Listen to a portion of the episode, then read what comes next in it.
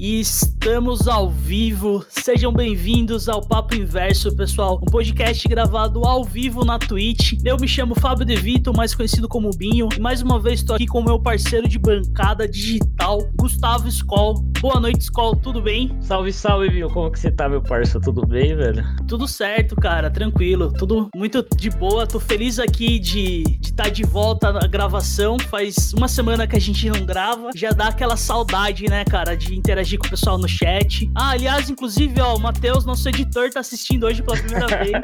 Matheus, um abraço. Tamo junto. é, pro, programa ao vivo é foda, né? Porque tem vezes que tem que pular mesmo, vai correria ali, correria aqui, às vezes é difícil, então faz parte. Mas tamo de volta aí. Com certeza. E o mais importante é que mesmo sem gravação, o Papo Inverso continua fielmente todas as quartas no Spotify. Hoje, galera, tudo bom com vocês? Hoje a gente trouxe o Gabriel aqui para falar um pouquinho de, de autoconhecimento, de saúde mental, não só no tempo de pandemia que tá osso para todo mundo, mas como a gente pode levar isso além para nossas vidas, beleza? Antes da gente trazer o Gabriel aqui para conversar, vocês já estão vendo esse cara muito bonito aí na tela com a gente. Eu vou trazer uns recados aí, demorou? Essa semana a gente iniciou nossa campanha no Apoia-se. O Apoia-se é um site onde a gente cria vaquinhas online para manter projetos independentes como é o nosso, tá? Então, aí embaixo na tela vocês vão ver novos botões de como vocês conseguem ajudar a gente. Então tem o Apoia-se, tem o PicPay, tem pelo PayPal também, tem diversos temas aí para quem tiver a fim de ajudar, demorou? Também, como tradicionalíssimo aqui na Twitch, tem o sub. Mano, só escorrega o sub pra gente aí, teu Prime na faixa, você já sabe então de careca de saber todas as vantagens. Tem o Prime Video, tem frete grátis, tem produto em promoção lá na Amazon. E, mano, tá filé. Falando em produto em promoção, agora a gente tem nossa própria loja da Amazon também, demorou? Tem o link aí embaixo, só clicar clica, compra por nós lá, não muda nada para você, mas muda pra gente. É uma, mais uma forma de ajudar o nosso canal, firmeza? Binho, tudo em ordem aí? Qual deu os recados, os recados e agora a gente parte para o que importa, que é trocar uma ideia com o Gabriel. O Gabriel, que é tutor de autoconhecimento, ele tem um conteúdo muito legal nas redes sociais, no qual ele fala de autoconhecimento, de saúde mental, fala bastante sobre espiritualidade e a gente está aqui para saber um pouco mais sobre isso e conhecer coisas novas hoje. Gabriel, boa noite, como você tá, cara? Tudo bem? Pessoal, boa noite a todos. Muito grato aqui pelo convite, estarmos fazendo esse bate-papo. É muito legal a gente estar tá conhecendo pessoas novas e estar tá expressando aquilo que é a nossa verdade, aquilo que a gente conheceu. Isso daqui, para mim, é um dos grandes momentos de a gente estar tá realmente vivendo o, o, nosso máximo potencial, né? Porque tanto a gente está aqui compartilhando coisas excelentes um com o outro sobre autoconhecimento, sobre espiritualidade, sobre como a gente pode estar tá cada vez sendo melhor como pessoa, como humano, e também porque é um momento onde no mundo inteiro a gente está precisando cada vez mais de apoio, estarmos conectados. E aí, como você já tem até falado anteriormente, né, até estarmos conectados online já é uma conexão e é uma conexão muito forte. Né? Então, o meu trabalho tem a ver com isso, tem a ver com conexão. Eu sou tutor de autoconhecimento, mas o negócio mesmo, a fonte de tudo é que a gente nos conecte, que a gente se torne um só, integrado. Que legal, cara. Top, mano. E Gabriel, conta pra gente um pouco da sua história. Como que você virou um tutor de autoconhecimento, cara? Como que você acabou desenvolvendo esse, esse projeto, esse, esse trabalho? Como que, que começou isso na sua vida? Você sempre foi um cara que gostava desse lado mais de desenvolvimento, de espiritualidade? Ou teve uma, uma virada, uma chave? Como que foi isso aí? Então, a gente para falar sobre isso, né, sobre como eu me tornei com isso, a gente não tem como deixar de falar sobre propósitos de vida, né? Isso é algo que as pessoas me procuram muito para trabalhar, tanto em atendimentos, quanto nos meus cursos, quanto nos desafios. O pessoal sempre vem muito sedento de, do que, que eu faço da vida, né? Pode até ser que já esteja trabalhando em alguma coisa, às vezes já é muito bem sucedido, mas ainda falta aquele e o porquê, né? E, e o propósito, e aquela sensação do, do brilho no olho, de acordar de manhã já disposto, de estar motivado com aquilo que faz e perceber que o dinheiro não é só pelo fim do dinheiro, mas pelo também prazer de, de viver aquilo, né? Como que eu cheguei nisso? Eu já tive realmente desde de, de cedo assim um, um, um, apreço muito grande pelo autoconhecimento, já tive vontade de, de me perguntar várias vezes por que disso, por que daquilo, questionar realmente as coisas, mas esse não era o meu objetivo de vida.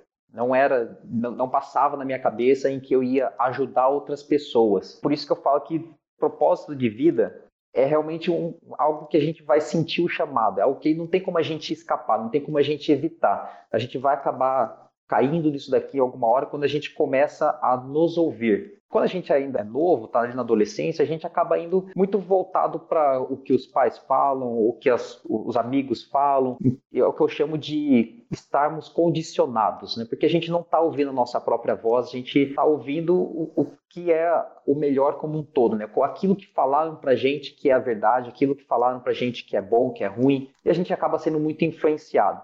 Então eu fui para a área do design, acabei também caindo na área da arquitetura, Aí eu não encontrei propósito ali, não encontrei aquela fome, aquela sede de estar de, de tá desenvolvendo. Acabei saindo.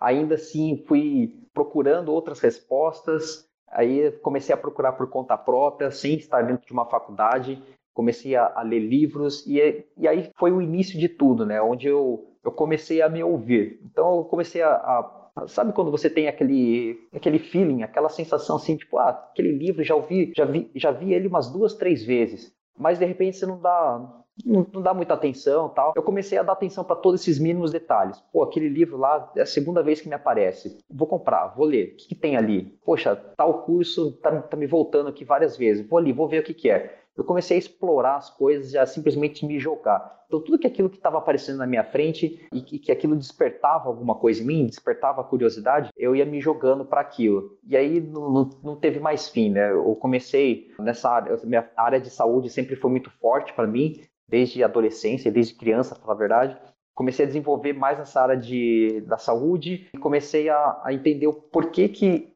as pessoas não tinham resultado naquilo. E aí eu fui entrando nessa parte do, do conhecimento, do, do, da parte emocional, da parte mental. Aí uma coisa vai puxando a outra. Dessa parte eu comecei a, a trabalhar dentro dessa área da, da, saúde, de fitness. Depois começou a vir cursos de coaching. Eu comecei a fazer esses cursos PNL. Aí vai caindo para essa área então da, da mentalidade. Depois mais forte ainda para a área de estudar as emoções das pessoas, por que, que cada um faz o que faz. Mas eu sempre procurava para mim, era um negócio em que eu queria me desenvolver. E simplesmente chegou uma hora que o conhecimento que eu tinha, as pessoas estavam querendo saber, elas queriam saber como que você chegou nisso, como que você tem essas respostas aqui. Então, simplesmente foi um chamado, algo que não tinha como, como evitar, né? Eu, eu me vi com uma posição de que não dá mais para ficar só para mim isso aqui, eu tenho que passar isso para as outras pessoas, eu tenho que compartilhar isso aqui com as outras pessoas. Foi natural, né, o caminho. É. Uhum. Ô, Gabriel, e me diz uma coisa, você comentou que você fez alguns cursos de coaching, né? Uhum. E o pessoal às vezes não tem uma noção tão clara do que, que é o coaching, porque eu sinto, e você acha que pode me dizer muito melhor isso, uhum. que a palavra ela tá muito banalizada, né, cara?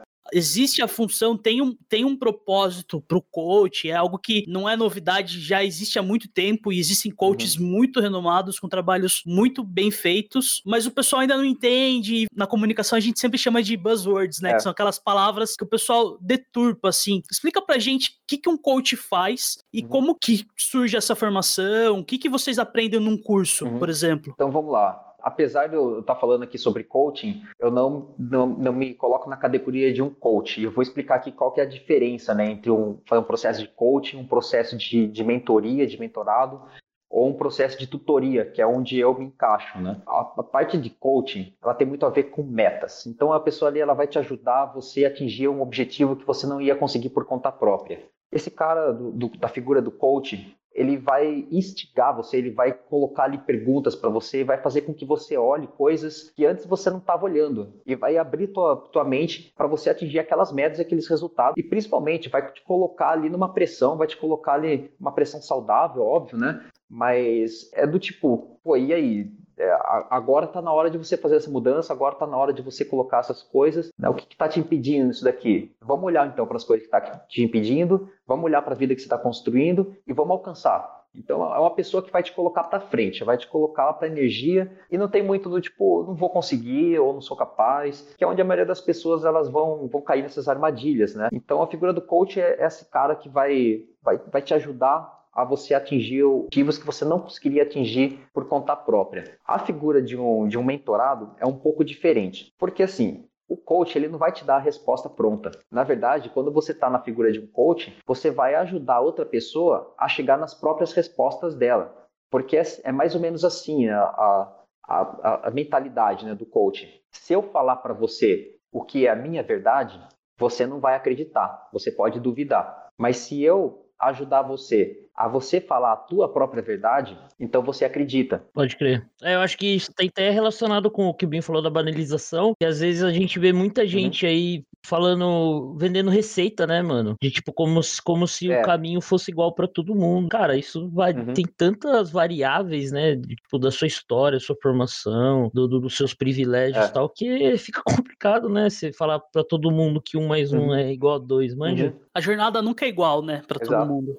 É. É, nunca é igual, nunca é igual. Então, a figura do coach é essa, né? Agora, a figura do mentorado já é um pouco diferente, porque o, o mentor, ele já trilhou aquele caminho. Então, aí sim, ele vai te dar uma fórmula, mas porque ele já aplicou isso daqui. Entende? É diferente, o cara já está vivendo aquilo que você quer viver. Sim. Ele já sabe todos os, os, os obstáculos que ele enfrentou, ele vai passar para você esses obstáculos ele já sabe como enfrentar, ele já sabe como que é o um mais um ali e como que chega na resposta. Então, essa é a Pode figura ser. do mentorado. Ele vai chegar ali e vai falar assim, ó, vou pegar na tua mão, vou te pressionar também para você atingir os resultados, mas assim, não é minha obrigação, eu vou te passar o caminho das pedras, mas é tua responsabilidade você aplicar ou não. Né? Então, essa é, é, mais ou menos a figura do mentor. Agora, a figura que eu assumo aqui é a figura do tutor. Então, o que, é o tutor? Eu sou um guia. Né? O tutorado ele é como se fosse um professor. Eu vou ser um guia para você também atingir suas próprias respostas. Só que aqui eu estou trazendo um trabalho de mais de, de você mergulhar para dentro de si, para você encontrar as suas respostas e para você viver aquilo que você é. Então, eu lembro que mais ou menos que eu estava falando, como que eu cheguei aqui nesse, nessa profissão. Né? No início, a gente tem vários condições condicionamentos da nossa vida. A gente tem ali várias informações que a gente vai juntando, juntando e que não é nossa. Então eu, como tutor, eu vou instigar você a olhar para essas coisas. Eu, eu, eu tô aqui como um guia também vou fazer mais ou menos como o processo do coaching, né? Eu, eu, eu, quero que você encontre a tua própria verdade, só que ao mesmo tempo eu também vou te dar uns caminhos que eu sei. Então é meio que uma, uma mescla, mescla, uma mescla entre uhum. o mentor e o coach. Porque, sinceramente, tem coisas né, que eu já percebi aqui de, de muitas práticas que por mais que eu queira que você encontre a resposta, cara, você não teve a experiência. Então, assim, por mais que, eu, que, que você fale, você não vai acreditar, porque você só vai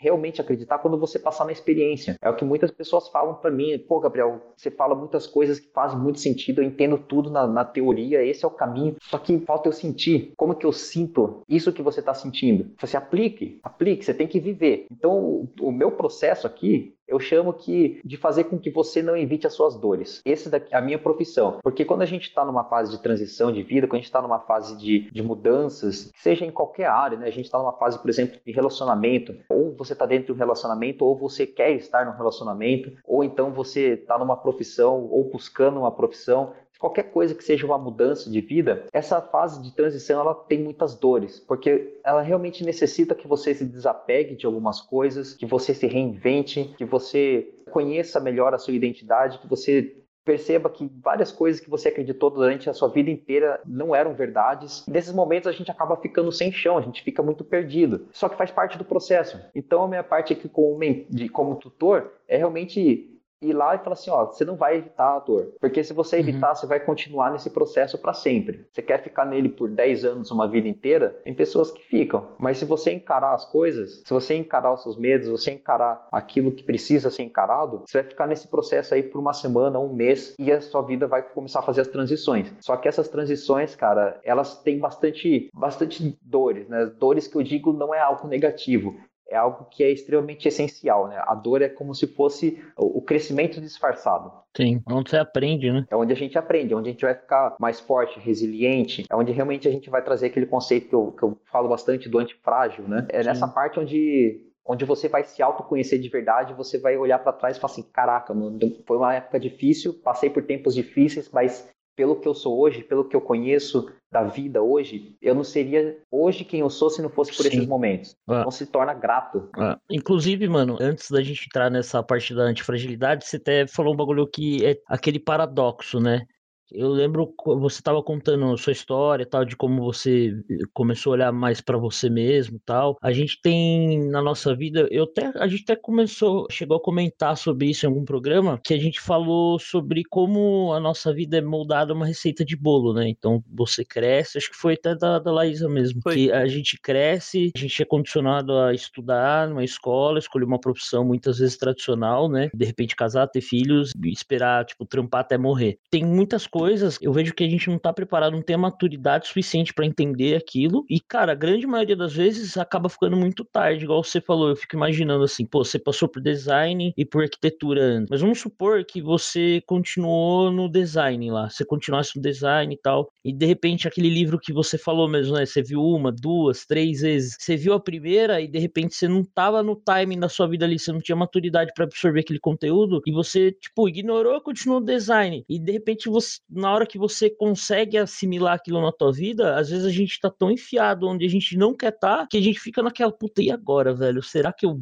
tipo, tô acordando aqui porque eu, pro meu propósito tal, o que que eu vou fazer? Vou, sabe, você fica assim, vou, dou o passo fora da zona de conforto, ou, mano, já andei até aqui, puta, agora pra voltar pra trás vai, vai ser complicado, melhor deixar quieto. Até isso que eu ia te perguntar, tipo, existe essa relação muito forte, né, entre a gente buscar nos conhecer melhor, entender o que a gente quer pra gente e tal, e ser feliz, né, cara, porque a gente vê muita gente que, pô, às vezes gasta a vida inteira, velho, a vida inteira trampando com algo que não quer, às vezes casado com a pessoa que não quer, ou, tipo, não assumindo a sua verdade, né? Então eu acho que tem, existe essa relação, né, entre o autoconhecimento e a felicidade, que eu acho que são coisas diferentes. Né? E a gente percebe que a sociedade impõe cada vez mais, né? Você falou isso de, tipo, a pessoa casada com alguém que nem quer. Às vezes o cara tem uma posição, ou uma mulher mesmo, tem uma posição numa empresa ou em algum certo cargo na sociedade que convém ela ter que ser casada, tá ligado? E daí, tipo, ela mantém por conta disso, porque sempre que os outros vão pensar, isso é, acho que é algo que tá cada vez mais aflorado né? As pessoas se importam cada vez mais com o que os outros pensam. Cara, autoconhecimento e felicidade é uma única coisa.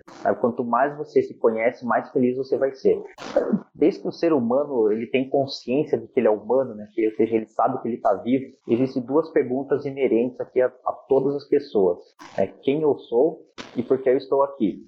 Então, quem eu sou, cara, é a primeira, é a primeira pergunta de todas as pessoas. Não importa onde esteja no mundo, não importa a, a, a, idade, a partir do momento que você tenha consciência de que você é você, você está se perguntando isso, quem eu sou. E é o que eu expliquei e o que vocês estavam falando também. A gente vai consumindo tanta informação de fora, né? Desde criança, né? A gente está ali aprendendo e isso faz parte do nosso, do nosso desenvolvimento, né? A gente chega aqui nesse mundo, a gente está modelando as coisas para a gente entender como que a gente se encaixa aqui, como que a gente vive. Então, ali bebezinho, observando, como que faz isso, como é que faz aquilo, vai observar os pais, vai observar as coisas que está tá vendo no dia a dia, e aí ela começa ali a modelar as experiências dela para saber como que ela vai sobreviver. Mas é uma questão de sobrevivência. Né? A gente está ali na, naquele momento que é o dor e prazer, tá? naquele sistema mais instintivo possível. Então você vai fazer só as coisas que te trazem prazer e fugir de todas as coisas que te trazem dor. Você vai, a gente vai crescendo, vai, vai tendo mais maturidade, essa questão do dor e prazer, ela começa a trazer mais forte para questões emocionais do dia a dia. Então, de repente, é o primeiro dia de escola, você tem ali um, um trauma, você tem ali uma, uma coisa que te deixou mal. A gente tem pequenas experiências ali com os nossos pais também, coisas que vão acontecer. Então, de repente, o que era instintivo de sobrevivência, que a gente estava modelando as coisas como dor e prazer, agora começa a ser também uma questão emocional. E isso daqui vai ficando cada vez mais forte, né? vai se tornando também existencial. Ou seja, já começa a absorver dali informações do que, que, eu vou fazer da minha vida, que profissão que eu vou seguir, o que, que eu tenho que ser para, para as outras pessoas, relacionamentos também, ó, que começa a trazer essa parte na adolescência, você percebe que de repente você tem que se tornar uma, um certo tipo de pessoa. Então todas essas coisas aqui vão fazendo com que a gente se distancie de quem a gente realmente é. Então você imagina que a gente aqui no centro é a nossa essência. A gente vai criando camadas, como se fosse ali as, aquelas camadas da cebola, vai criando camadas cada vez maiores e vai se distanciando daquilo que a gente é. Então, o processo de né? autoconhecimento, né? isso, a nossa essência. Só que a gente nunca conheceu a nossa essência, entende? É, isso aqui faz parte de todo o nosso processo da maturidade, do nosso processo realmente como ser humano. Porque a gente vai é, é, inevitável, não tem como você fazer isso para uma criança, falar assim, eu não vou criar nenhum certo tipo de, de, condicionamento ou trauma nessa criança. É impossível, isso não existe. A gente vai fazer isso com, com todas as pessoas, só que chega um ponto da vida que a gente vai começar a se desfazer delas. E aí que vem o processo de autoconhecimento. Autoconhecimento, a primeira coisa é desfazer. Não é tipo, ah, o que, que, eu vou fazer? Quem eu vou ser? Qual a profissão que eu vou fazer? O processo é o que, que eu não vou ser.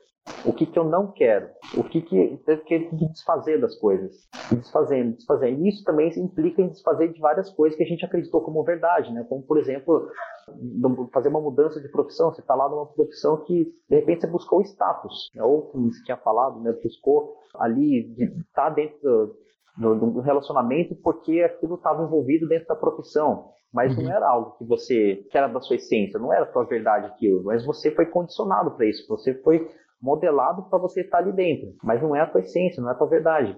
Ou pela grana também, né? É muito comum, né? É. Que nem o Binho falou de pressão da sociedade capitalista. A gente vê muita gente, né, cara, trampando, tipo, pela grana, fazendo as paradas pela grana e no final vai ver que não, nem tudo é sobre grana, né, mano? É tipo, dinheiro é meio que o é. meio, né? Não o final da parada. Exato. Pô, da hora. Tô curtindo. Fala pra mim, então, você tinha trazido no começo da nossa conversa sobre o conceito de, de antifragilidade, né? Eu acho que não é um conceito muito hum. difundido ainda pra gente, pra, pra grande maioria da galera que nos ouve. Até. Então eu queria que você trouxesse pra gente um pouco do, do conceito geral de antifragilidade. Legal, vamos nessa então. Antifrágil. Antifrágil não significa algo que não que, que, é invencível, né? Como você pode imaginar da palavra, pô, antifrágil, algo que não quebra né? Mas é exatamente o oposto disso. Porque assim, hoje é muito divulgada essa ideia de que a gente tem que ser blindado, ou seja, que nada nos atinge, né? Hoje está muito forte essa parte da ah, vamos fortalecer a nossa mente, seja cada vez mais forte, nada te atinge, e, e assim, de você ser blindado, né? Blindado mentalmente, blindado emocionalmente, blindado espiritualmente. Só que, cara, não existe coisas blindadas, né? Tudo que é blindado, na verdade, é definido pelo seu ponto de quebra. Ou seja, ainda vai quebrar. Pode ser que demore um pouquinho mais, mas vai quebrar. E quando você quebra, vai mostrar algo que está lá dentro, que é frágil. Porque o que, que você teve que ficar se blindando e criando tantas armaduras por tanto tempo para esconder alguma coisa que estava lá dentro. O que, que, é essa coisa que é tão frágil que está aí dentro que você tem que criar tantas, tantas proteções para isso? Tanto que você tem que esconder essa, essa, esse algo que está aí dentro. Pode crer. Você entende? E, e assim, é, tudo isso que a gente está falando sobre os condicionamentos, sobre essas camadas da cebola, elas são nossas armaduras. Porque a gente vai pegando essas coisas e vai também nos tornando blindados para as coisas que realmente importam. Então, você está lá dentro de um relacionamento você continua dentro daquele relacionamento porque tem uma condição para estar ali. Pô, se eu não estiver aqui, eu vou estar sozinha? Ou se eu não estiver aqui, o que, que as outras pessoas vão pensar? Ou se eu não estiver aqui, pô, vou perder minha profissão, as outras pessoas vão, vão me julgar pela, pela minha por só eu estar solteira. Então, o que está acontecendo aqui que você está tá se blindando? Você está se blindando realmente de você olhar para você, se aceitar como quem você é. Sim. Então, quem, quem que você é como, como indivíduo? Isso importa para as outras pessoas? Porque se você está se comparando ainda com o outro, isso só, só significa que você ainda está frágil. Porque você está se colocando dentro de, um, de, um, de uma farinha, assim, no mesmo saco, sabe? Todo mundo uhum. aqui é igual. Só que não é. Cada um aqui tem uma impressão, uma impressão digital, cada um aqui tem uma impressão de alma. Cada uma pessoa aqui tem uma individualidade, cada um tem jeito único de ser. E isso daqui que é o belo, isso daqui que é ser realmente você, é a sua identidade, é você pelo que é. E isso não teria como comparar com uma outra pessoa. Como que você vai se comparar com uma outra pessoa em qualquer tipo de área, seja dentro de um relacionamento, por exemplo, que é onde a, a, acaba pegando muitas pessoas, né? De repente, você tá lá com o teu parceiro, tua parceira, e ela tá te comparando com uma outra pessoa. Aí você fica com ciúmes disso. É porque você tá frágil, cara. Como que você consegue se comparar com uma outra pessoa? Como que você consegue comparar o teu valor com uma outra pessoa, o teu amor com uma outra pessoa? Porque você ainda não descobriu a tua individualidade. Então, quando a gente, na verdade, quebra todas essas barreiras, tira todas essas armaduras, fala assim, cara, eu vou ser quem eu sou, eu vou me abrir, sabe? Eu vou abrir meu peito aqui, e se não gostarem, não tem importância, porque é o que eu sou. Aí se me julgarem, tudo bem. Na verdade, isso vai ter esse bom. Dentro do conceito do antifrágil, eu até mostro para as pessoas que o que eu falei de não evitar a dor. Olhe para aquilo que dói. Se te deixou triste, olha. Se te deixou com raiva, olhe. Tudo aquilo que aconteceu dentro de você, olha para isso. Porque é onde você vai começar a se desfazer das opiniões, a se desfazer das coisas que não são suas, a desfazer das verdades, das moralidades, das regras, de todas essas coisas que não te pertencem. E aí você começa a olhar para você como indivíduo. E a hora que você olha para você como indivíduo, você pensa da seguinte forma, né? um conceito antifrágil de você pensar sobre você mesmo. Quanto mais eu sou quem eu sou, quando a pessoa ela gostar de mim, ela vai gostar por mim de quem eu sou. Então eu não estou aqui para agradar o outro. Eu não estou aqui para fazer com que o outro me veja como uma pessoa melhor, nem como uma pessoa bem-sucedida, nem como uma pessoa forte, nem como nada. Eu sou quem eu sou. Se outra pessoa ficar, é porque ela se alinhou com a minha essência. Uhum. Só que ela é livre também. Se ela ficar ou se ela for, ela é livre. Porque eu sou livre. Eu sou livre na minha identidade. Eu não preciso me agarrar a nada. Então você começa a viver tanto a tua liberdade e quando você começa a viver tua liberdade, você começa a viver também teu amor, teu amor próprio. É o teu valor, é a tua dignidade, o teu respeito. E isso daqui não tem como você comparar com o outro. Por isso que quando você vive essa tua verdade, você se torna antifrágil. Porque não importa o que, que aconteça na vida, nem o que te falem, nem situações da vida, você é você. Quando você é você, não tem como comparar, não tem como medir. Você é a tua individualidade. Então você se torna antifrágil. Sim. Então esse é o conceito, é, é, de você ser único. Na real, até um pouco diferente do que eu acho que até às vezes a gente pode achar que o que nem você falou, né? Antifragilidade seja o oposto de frágil. Mas não é, né? Porque uhum. a gente tá muito acostumado a ver a palavra sendo usada como resiliente, né? O que eu vejo nisso que você falou uhum. é que o antifrágil ele tá exposto a apanhar e evoluir. E às vezes o resiliente ele apanha, mas não muda. Ele é. aguenta é. porrada, tá ligado? Ele aguenta, aguenta, cara, aguenta. Guarda ele... pra ele, né? Tipo, fica. Isso, e ele sai daquela. Na, a mesma coisa que ele entrou. E eu vejo o antifrágil, o antifrágil, a pessoa que tem essa característica de saber apanhar, saber entender onde que ela pode melhorar ao mesmo tempo, né, Cara, né, mano? Eu queria até levantar uma, uma reflexão com vocês, que não, não tava nem na pauta, mas o Gabriel falando, eu pensei nisso, Gabriel, que acho que vocês vão concordar. Que esse lance de anti, antifragilidade, para nós que somos homens, acaba sendo até mais difícil, né, cara? Eu vejo que putz,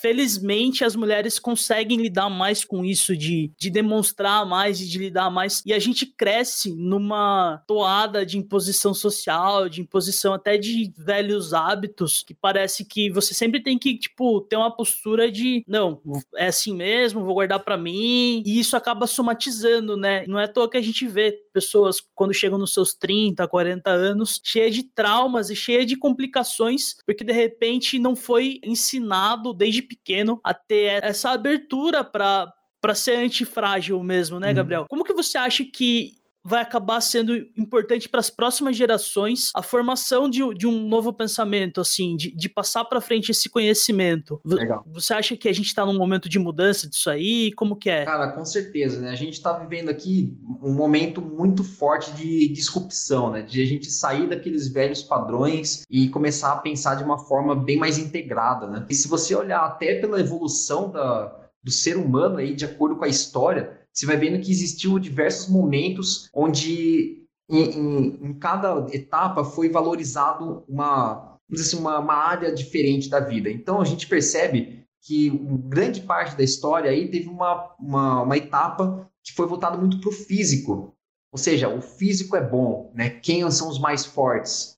Quem são as pessoas que, que conseguem se destacar né, pelo corpo? Aí teve uma outra parte isso daqui aconteceu bem rápido, né? é, um, é um movimento bem ascendente, né? um crescimento exponencial, então, ou seja, não é um crescimento linear, ele, ele começa aqui, fica um bom tempo nessa parte aqui do físico, aí ele pega e sobe muito rapidamente, e a hora que ele faz essa primeira curva aqui, foi para a curva do mental, é, então se você vê até pelo, pelos atletas dentro do, dentro do esporte, teve uma época aí dentro do, ali de 1900 e alguma coisa, que eles começaram a perceber que não eram só simplesmente aqueles mais fortes, os mais rápidos que venciam, mas aquele que conseguia lidar melhor com a tua mente. Então você tem aí a história do Roger Bannister, que foi a, a primeira pessoa que trouxe esse conceito de visualização, que foi o cara que conseguiu atingir a corrida de uma milha em menos de, de quatro minutos. Isso daqui era um negócio que todo mundo achava que era impossível, que o coração humano não era capaz, que ia explodir simplesmente. E esse cara conseguiu. E durante muito tempo ninguém conseguia. Quando ele conseguiu, e ele fazia esse processo de visualização mental, em questão de meses, poucos meses, diversas outras pessoas do mundo inteiro conseguiram. Então, sim, parece que teve que acontecer uma única vez para aquilo simplesmente despertasse para todo mundo. E hoje em dia. Seria uma faísca, assim, né? É. E, e, hoje em dia a gente tem aí até estudantes universitários, até mesmo de colegiais tal, que já conseguem atingir essa, essa barreira aí. Então, esse tempo foi a parte mental. Depois, quando foi aqui no final, mais ou menos, da década de, de 90 tal, começou a trazer essa questão emocional, ou seja, a inteligência emocional que não é apenas aquela pessoa que consegue lidar muito bem com a mente, né? ou seja, não é o raciocínio lógico, não é o QI que importa, mas é a inteligência emocional da pessoa, é o que ela vai fazer quando ela estiver no momento de pico, né? quando ela estiver naquele momento decisivo, como que ela lida com as emoções dela, porque é essa pessoa que vai conseguir atingir o primeiro lugar. Isso a gente vê muito claro dentro do esporte também. E aí a gente começa a ver também dentro aí da, das equipes trazendo essa área do, do coaching, trazendo essa área de terapeutas, psicólogos, tal, dentro da equipe, porque eles viam que é isso que fazia a diferença quando o cara estava lá no, no, campeonato decisivo, cara, é, é ali, ó. Como que Total, você vai lidar cara. com o seu nervosismo? Sim. Só que agora a gente está entrando numa nova era, né? E esse ano aqui veio para trazer forte isso, que é essa era de que não é nem o mental, nem, nem o, o emocional, mas é o espiritual ou seja, é aquilo que realmente importa na vida, é aquilo que você tem que trazer um propósito. Ou seja, não adianta nada você ter um, um físico muito bom, ter um mental muito bom, ter um emocional muito bom, se você não tiver o propósito, se você não tiver o porquê. Sobre a sua pergunta das próximas gerações, isso daqui está trazendo cada vez mais forte. A gente já vê isso daqui acontecendo. Uh, essas gerações mais novas, elas, elas só agem pelo porquê.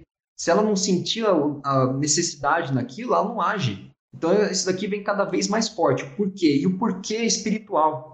Então, a gente está agora nessa ascensão. E é um crescimento exponencial, cara. É muito rápido as coisas. E esse ano aqui ele veio para mostrar isso muito forte, né? Porque agora a gente está todo mundo sem a, a, vida que a gente tinha, a gente teve que Sim. sair de, do, do externo e voltar para o interno obrigatoriamente.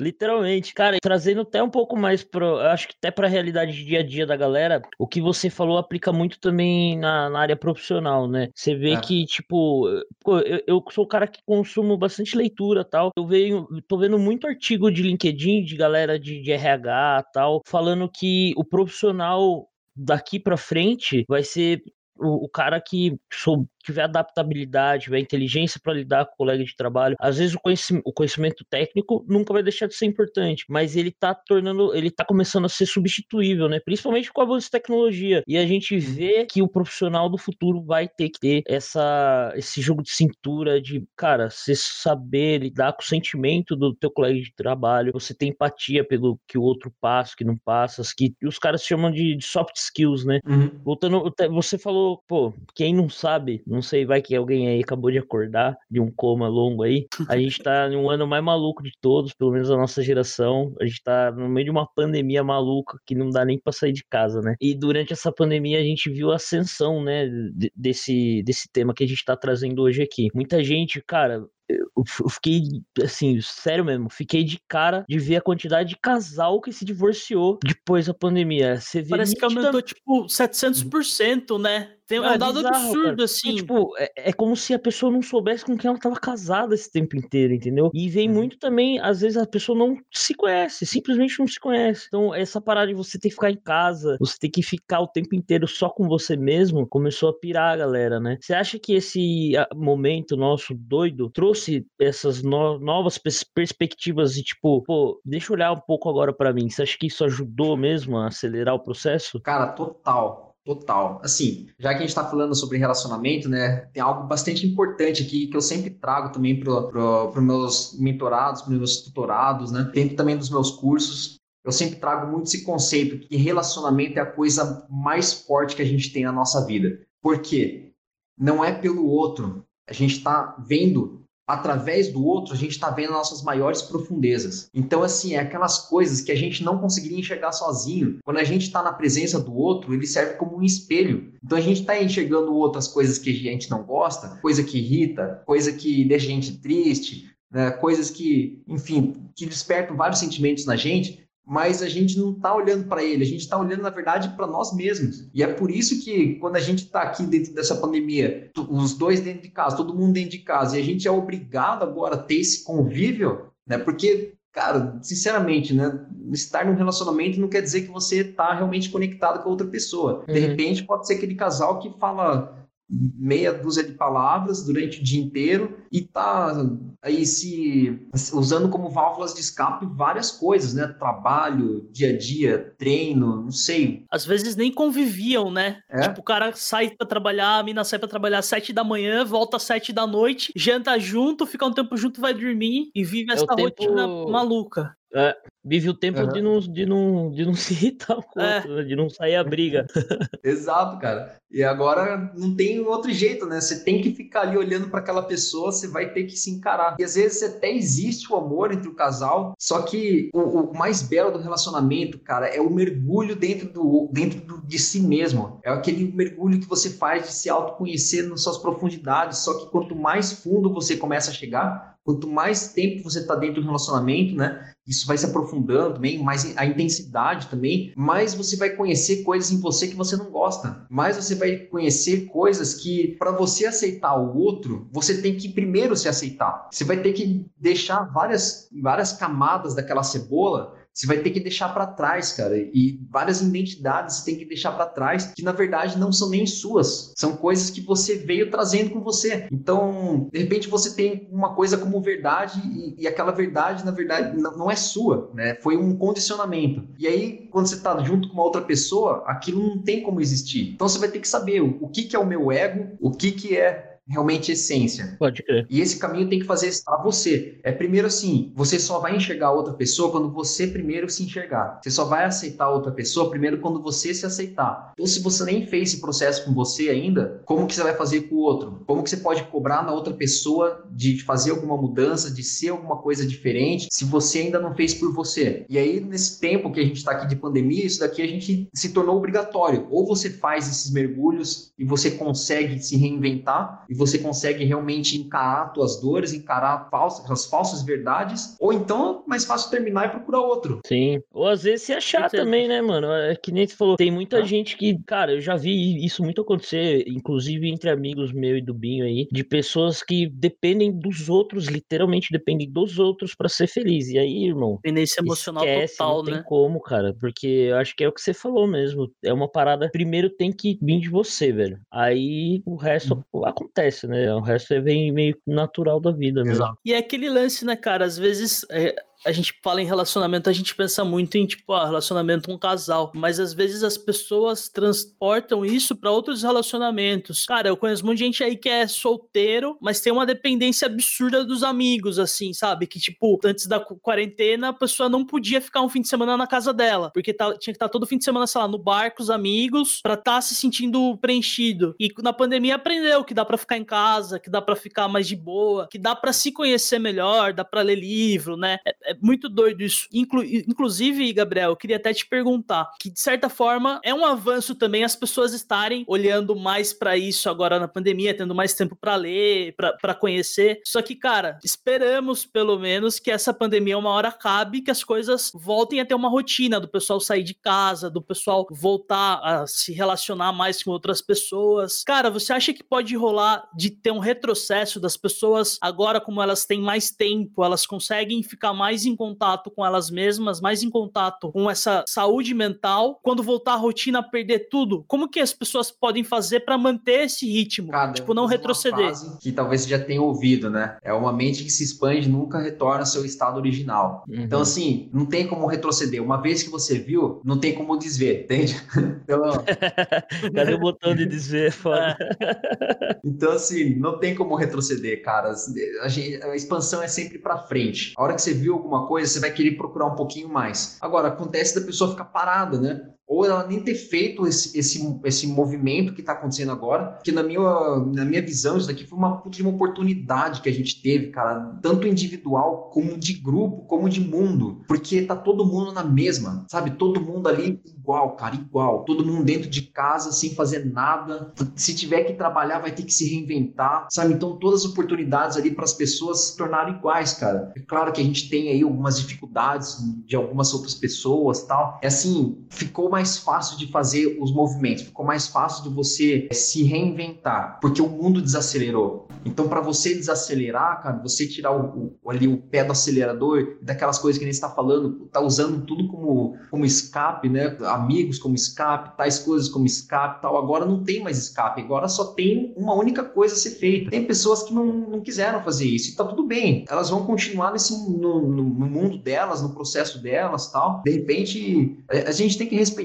Eu acredito que tem pessoas, cara, que de acordo com o momento delas, de acordo com a vida delas, elas não vão fazer muito progresso até o final da vida. E tá tudo bem, entendeu? Não, a gente não pode cobrar essas pessoas de, de elas quererem se tornar iluminadas, porque a gente tem um processo evolutivo, ela tem o tempo dela, mas o que a gente pode fazer é trazer o máximo de felicidade para o momento presente. Então, não importa onde a pessoa esteja, se ela tem uma consciência grande ou se ela não, não tem uma consciência grande mas viva o momento, viva o presente, né? Viva aquilo que você tem agora, porque isso daqui é onde a gente vai encontrar a felicidade também. Se expresse, não tenha medo, simplesmente solte tal. Seja quem você é, não importa em, em, aonde você está, em que momento de vida você está, se você for quem você é, você pode morrer daqui cinco segundos, pode morrer no outro dia, você vai morrer com gratidão, porque você viveu aquilo que você é, sem estar com aquele peso, tipo, putz, eu queria viver mais, queria ter mais coisas, não sei o que e tal. Pô, cara, você viveu a tua máxima potencialidade aqui. Você viveu por inteiro, né? Viveu por inteiro. E não importa se foi um segundo ou se foi um dia tal, mas se viveu por inteiro. E as coisas mais simples da vida é onde a gente encontra os maiores preenchimentos, maiores plenitudes. Coisas como, por exemplo, de repente você está ali no, pôr do sol ou no nascer do sol, ou você está ali junto com, com, uma pessoa tendo um, um papo legal coisas tão pequenas, cara, que às vezes não tem, não tem preço, não tem, tem dificuldade. Eu lembro, teve um, acho que uns dois meses atrás, é mais ou menos, eu tinha acabado de sair de um relacionamento, né, cara? tava meio mal, tava ainda fazendo meus processos de, de, aprendizado, de compreensão de todas as coisas, né? É um processo que a gente não tem como evitar, a gente tem que mergulhar também nesse, nesses momentos, né? E eu tava lá mergulhado também, fazendo essas compreensões e tal. Cara, de repente, uma amiga ligou para mim falou, viu, você tá no seu apartamento? Eu falei, tô. Falou, tá, eu tô passando aí, a gente tá indo lá na, na represa ver o pôr do sol. Eu falei, demorou. Cinco minutos, desci lá, tal, já saímos, fomos lá pra represa ver o pôr do sol. Aí gente tomando uma cerveja ali, conversando. Cara, sabe quando você fala assim, meu, que coisa deliciosa? Sabe, que você não tava planejando isso daí. Simplesmente aconteceu. E puta de um momento delicioso, um momento assim que vai ficar marcado para mim pro resto da vida. Sim, que custou isso daí? Custou nada. Sim. Não custou nada. Os meus momentos simples são foda, né, velho? Isso é, é. hora demais mesmo. Uhum. Então, assim, retornando à questão da pergunta, né? Acredito que é isso.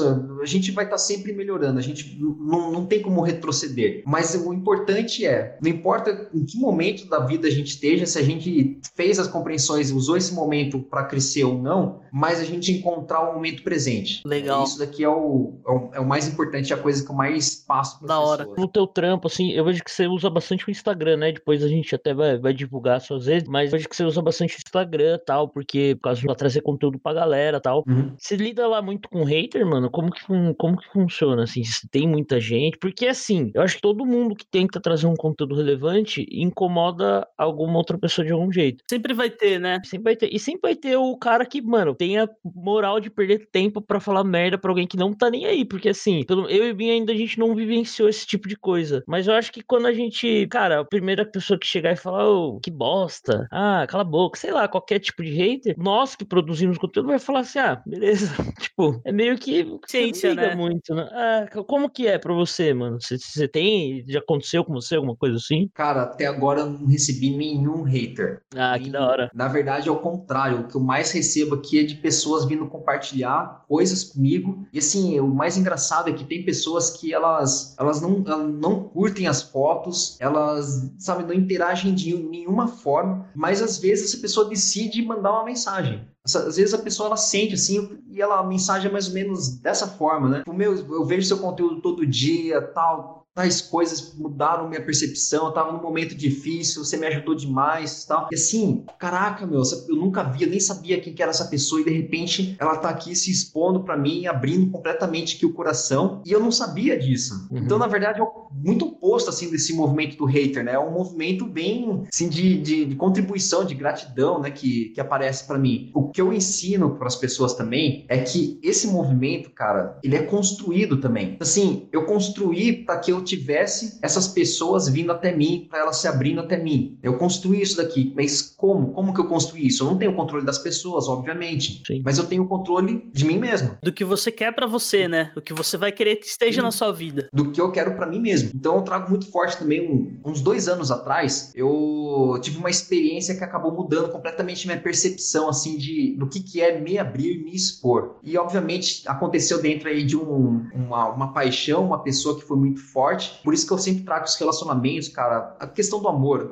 O amor é a cura de tudo. O amor é a fonte, é a nossa essência, é a nossa existência. Tudo que a gente for lidar com o amor, a gente vai abrir todos os campos da nossa vida de uma só vez. E é muito forte, lá, vai lá na nossa, nossa profundidade. Enfim, eu conheci essa pessoa, foi uma paixão muito forte, muito intensa, mas que não durou muito tempo. E, e acabou, depois eu, eu tive que me, me, me separar um pouco, porque putz, não ia rolar, entendeu? Não, tinha como dar certo. Nesse momento eu pensei assim, né? Poxa, eu, eu, gostava muito de quem que eu era com ela. Eu gostava demais. E parece que eu era uma melhor versão minha com aquela pessoa. E eu fiquei refletindo nisso. Falei, por que que com ela eu sou essa minha melhor versão, entre aspas, né? Que eu digo que não existe uma melhor versão, existe você. Então, por que que com ela eu, eu me colocava nessa versão? E por que que eu não estava sendo assim com outras pessoas? Porque a minha sensação é como se eu tivesse pego essa parte que é, é minha totalidade, tivesse colocado dentro de um baúzinho, protegido esse baúzinho e falado assim, ó, ó, esse daqui ó,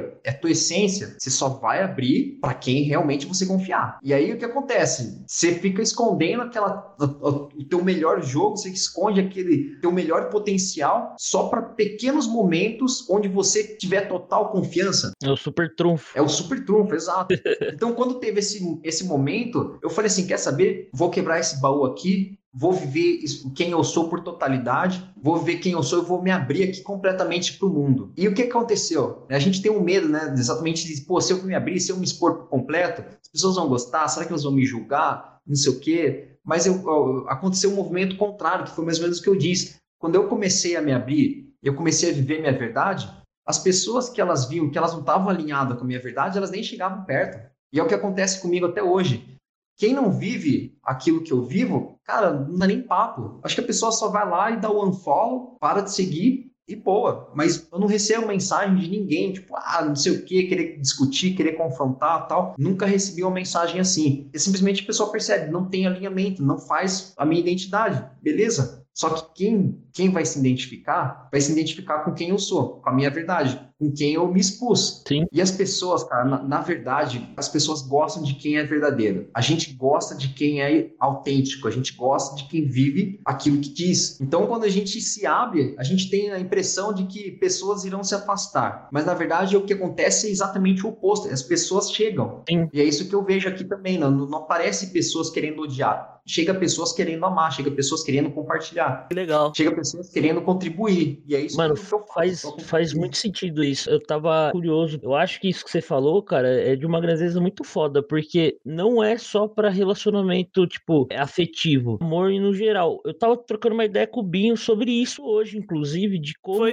foi mesmo. Depois que eu. Depois que. Mano, eu passei por um processo parecido com o seu, tal, de, de começar a olhar mais para dentro, entender como que eu tava uhum. funcionando assim minha cabeça. E depois disso, eu percebi que eu transitava em diferentes rodas de amizade com uma versão minha diferente. E, e aquilo, depois que eu vi como eu realmente sou, certas pessoas, assim, começou a me incomodar muito, que foi o que eu tava falando hoje isso comigo. Falei, mano, será que tem uhum. como, sei lá, desfazer amizade? Foda-se, tá ligado? Sem brigar, né? Tipo, de pessoas... só não quero mais. É, é, tipo, só não quero mais, porque em determinado momento já não fazia mais sentido para mim, entendeu? É. Tipo, é. talvez aquilo fosse uma. Eu me adaptava na pessoa e eu não era aquilo, entendeu? Cara, isso faz, faz muito sentido, porque quando eu comecei a me abrir, a tipo, falar, porra, eu vou ser assim, desse jeito com todo mundo, a gente começa a realmente atrair pessoas novas que às vezes a gente se dá melhor tal, identifica mais a mensagem, a ideia mesmo. E a gente não pode ter, ter medo de arriscar, né, mano? De, de da gente ser nós, nós mesmos, assim, porque às vezes a gente fica muito nessa pressão de aceitação, né, cara? E na uhum. real, quando a gente é nós mesmos, a gente só vai atrair pessoas que, mano, vai ser legal pra caramba, vai estar tá junto pelo quem a gente é mesmo. Pois, Col, e aquela coisa também de sair da zona do conforto, né? Igual o Gabriel falou, não, eu vou quebrar esse baú, eu vou, tipo, me arriscar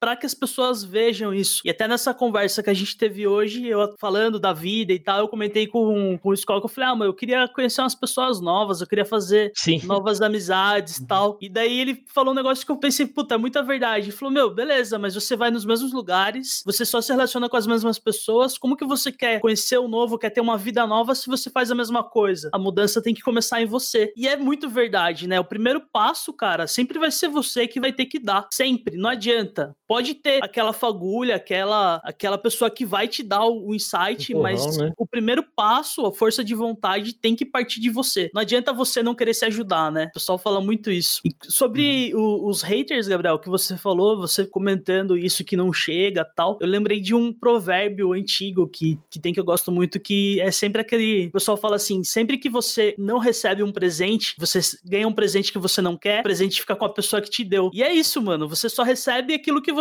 quer. Se a pessoa vem com raiva, vem com hate para você e você não quer, vai ficar com ela, vai fazer mal para ela e dane-se, uhum. sabe? Segue sua vida e boa. Até mesmo porque tem uma outra coisa que eu aprendi também, uma, uma experiência, quando eu fui. Eu passei cerca de um ano aí dentro de um, uma escola de coaching de PNL e eu estava ali como uma pessoa de staff, né? Eu estava acompanhando só, isso foi bem no início da, dessa minha jornada, de fazer esses cursos e tal. E eu fiquei ali um ano acompanhando junto com uma equipe. Eu fui morar lá com o pessoal tal. Cara, foi assim, pior experiência da minha vida, talvez, porque é, ali era para ser um grupo onde as pessoas estavam querendo crescer, se desenvolver e não julgar umas as outras. E na verdade o que acontecia era exatamente o contrário: ficar apontando a falha dos outros, ficar julgando os outros pelo que, que ele está errando e ficar pressionando, cobrando por uma mudança. E é extremamente tóxico, né? E assim, eu sempre fui muito na minha, né? Eu tô ali vivendo minha vida, fazendo minhas compreensões. Eu nunca entendi assim de diminuir uma outra pessoa ou de querer comparar outra pessoa, sabe? De querer fazer com que outra pessoa se sinta mal. E, no entanto, isso acontecia muito ali dentro, né? As outras pessoas olhando para mim, querendo me julgar, querendo me desmoralizar, querendo me tirar sarro, tal, essas coisas, meio que fazendo até um bullying. E eu não entendi o porquê disso, né? E ficava muito puto com isso, por mais que eu, eu demorasse para reagir com essas coisas, mas chegava uma hora que você estourava, né? Ninguém é de ferro, né? Ninguém é de ferro, cara. A questão da blindagem, uma hora vai quebrar, é. não tem como. Você pode achar que você é blindado. E eu, eu era muito desse tipo, né? Pô, vou ser blindado, isso daqui não vai me atingir. Chegava uns dois meses para demorar para conseguir me quebrar, mas quebrava. E quando quebrava, cara, você ia lá pro chão, você ia lá pro buraco, pro fundo do poço. Nesse, nesse fundo do poço, cara, eu entendi uma coisa: que pessoas que estão machucadas machucam outras pessoas. Pessoas que estão tristes deixam outras pessoas tristes. Assim como também pessoas que estão felizes querem deixar outras pessoas felizes. Todo sentimento ele quer companhia. Se você tá sentindo alguma coisa, você quer que o outro faça companhia pro teu sentimento. Então, se a questão do hater, isso daqui que você falou da mensagem também, nada mais é do que a outra pessoa que também tá em sofrimento, que também está em dor, e eu agora, como uma pessoa que consigo enxergar as minhas dores, eu consigo também enxergar as dores daquela outra pessoa, porque é um processo que eu falei, quando você se enxerga, você enxerga o outro. E aí, a hora que você está enxergando o outro, você percebe que ele também está numa batalha que você não sabe nada a respeito, que essa pessoa também tem traumas de, de infância, tem outros traumas da vida dela, que essa pessoa tem um monte de outras dificuldades que você não sabe nada. Só que essa pessoa, de repente, ela está num processo inverso. Em vez dela olhar para ela e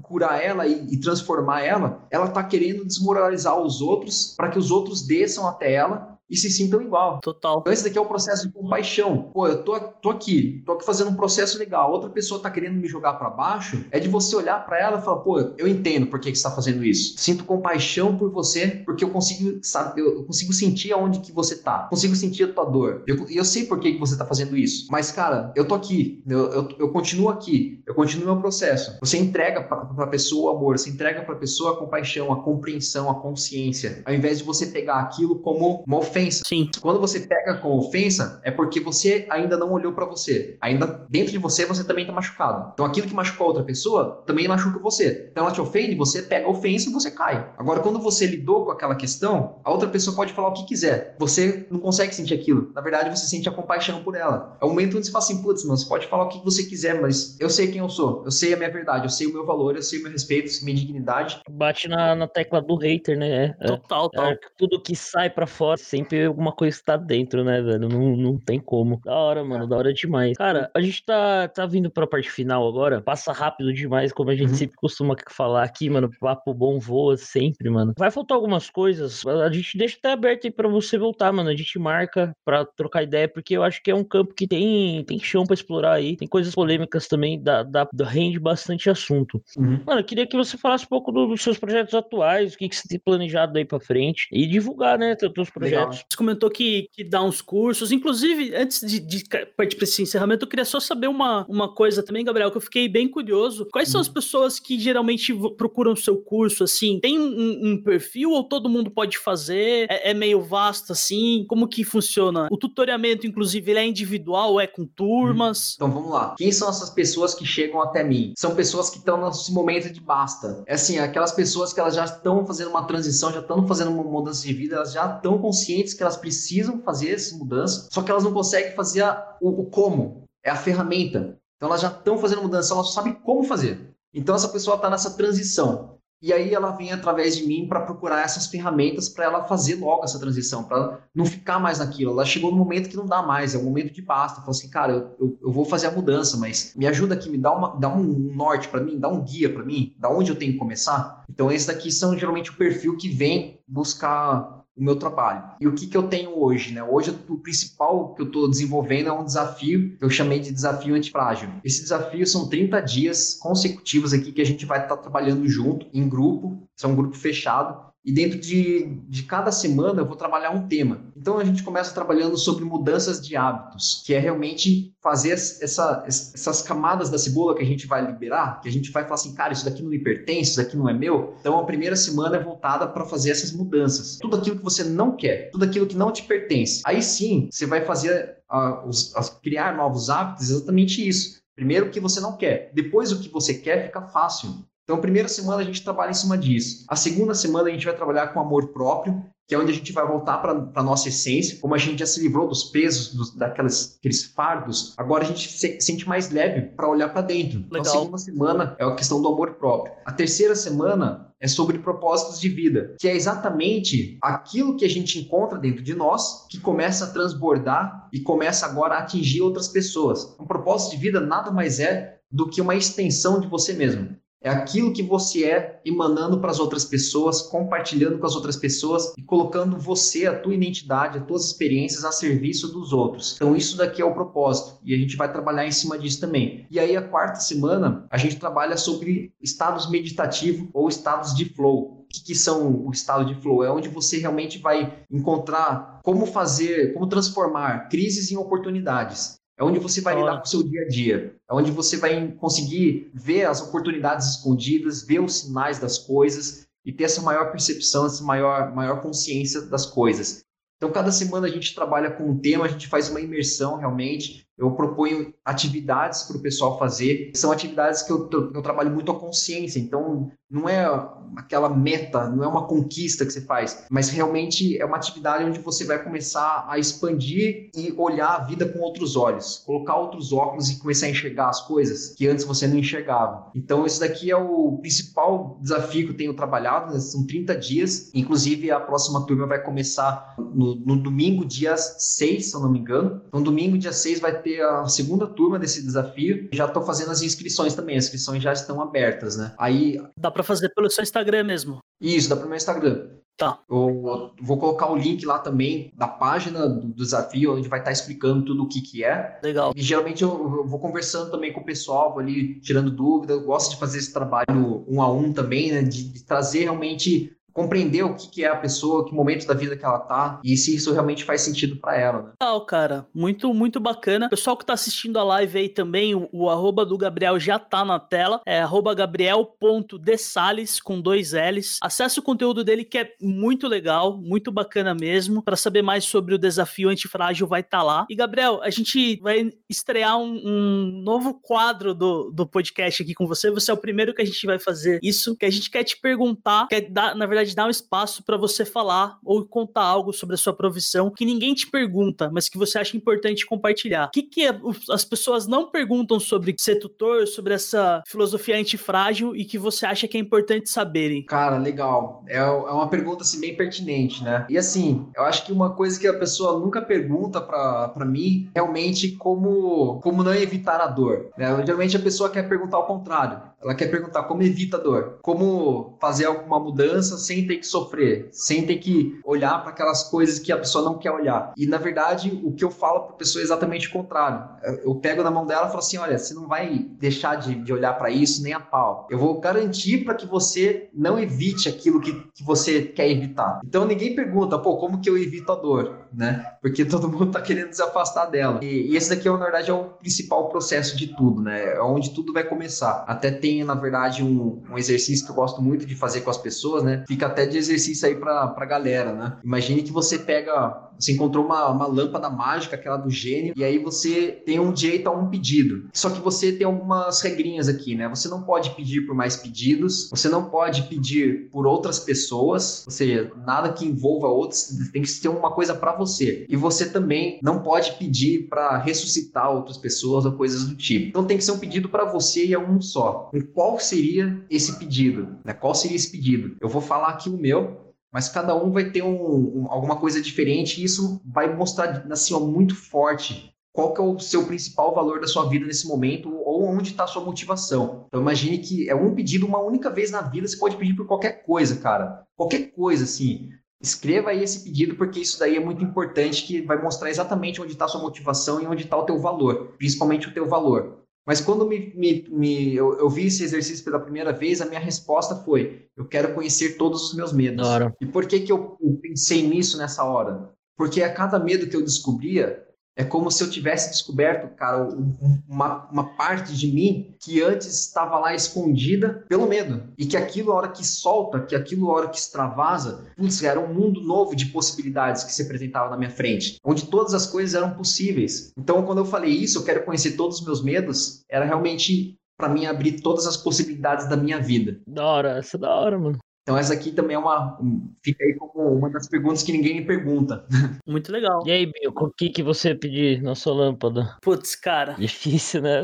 eu tava pensando aqui enquanto ele falava assim, e eu achei legal porque ele falou assim, você vai perceber que onde você tá tá seu sua prioridade da vida. E eu só consigo pensar de trampo, cara. Nesse momento eu só consigo pensar que eu quero cada vez mais estar tá fazendo o que a gente tá fazendo agora, que é produzir algo que impacte a vida dos outros e que também me impacte de uma, uma maneira positiva, sabe? Da hora. Eu quero estar tá fazendo o que eu gosto uhum. sempre. Da hora. Você? Bem isso, mano. Eu, eu pensei no Pop Inverso, velho. Eu falei, Pop Inverso, o maior podcast do mundo, porra. Respeito, imagina aquilo. Estamos tá no é... caminho. Estamos Pô, da hora. Mano, pra encerrar agora de vez, na verdade, não de vez. A gente, aqui já é uma parte que a gente tá. Já é clássico nosso que a gente pede pro convidado indicar alguma coisa que esteja consumindo. Pode ser, cara, e relacionado ao tema que a gente trouxe hoje, ou não, vai de você. E aí pode ser qualquer coisa, uhum. cara. Música, livro, filme, série, qualquer coisa que você esteja consumindo aí. Uhum. Legal. Vou, vou dar uma dica aqui de um livro, de um filme, de uma série. Perfeito. Um livro,